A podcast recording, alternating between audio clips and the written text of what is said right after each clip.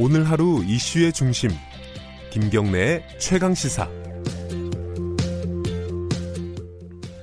네, 5.18 40주년을 맞아서 이번 주한주 동안에 5.18 민주화 운동과 관련 있는 분들의 목소리를 담은 3분 미니 다큐멘터리 보내드리고 있습니다.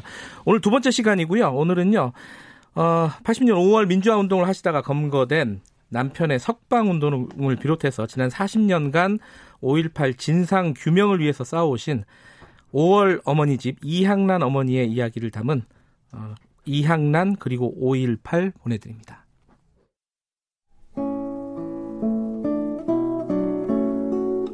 5월 17일 날 그러니까 예비가 무척 돼버렸잖아요. 음. 이명자 관장님이 음. 80년대 저와 같이 하신 분이에요. 거기는 전남대 법적세, 나는 조선대 법적세. 거기는 사형 선고를 받았고 나는 12년을 받았고 이제 12년을 받았는데 음. 군사 재판했잖아요. 음. 방청객으로 그때는 다 들여내줬는데 완도에서 여기로 오려면은 차 타고 배 타고 차 타고 또 차 타고 이렇게 와야 돼요.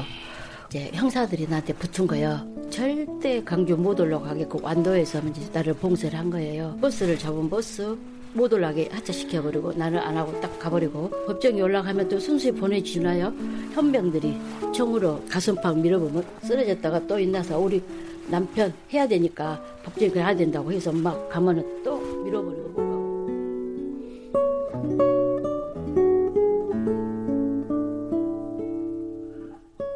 내가 겪었던 아픔이 제일 큰 아픔인 줄 알고 상처가 제일 큰 줄 알았더니 이렇게 올 어머니 집에 와서 어머님들의 그런 사정을 다 듣고 보니까 정말 내가 겪었던 거는 정말 손톱만큼의 적은 그런 부분이었구나 그러면서 내 속으로 오히려 더 미안한 감이 들었었어요. 더 아픔이 큰 아픔들이 있었는데 나만이 그렇게 큰 걸로 생각을 해왔었구나.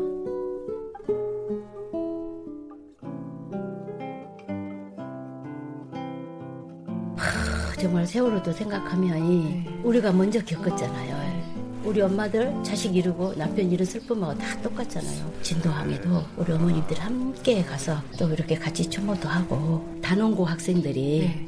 또 우리 어머니 집도 방문했어요. 화분에 담아 갖고 있는 나무, 나무 2, 30그루를 가지고 오셔서 우리 어머니 한 번 한 번들 나눠주셨거든요. 저도 이제 하나를 갖고 와서 지금 이렇게 컸거든요. 잊지 않고 기억할게요. 소망의 꿈나무들 그렇게 해서 하트해서 나무에다 걸어놓고 오면서 보고 얘들아 잘 있지. 진짜 우리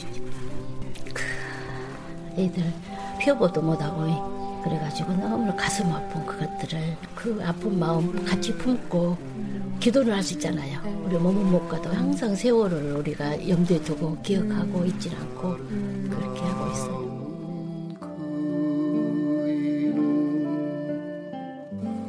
사람이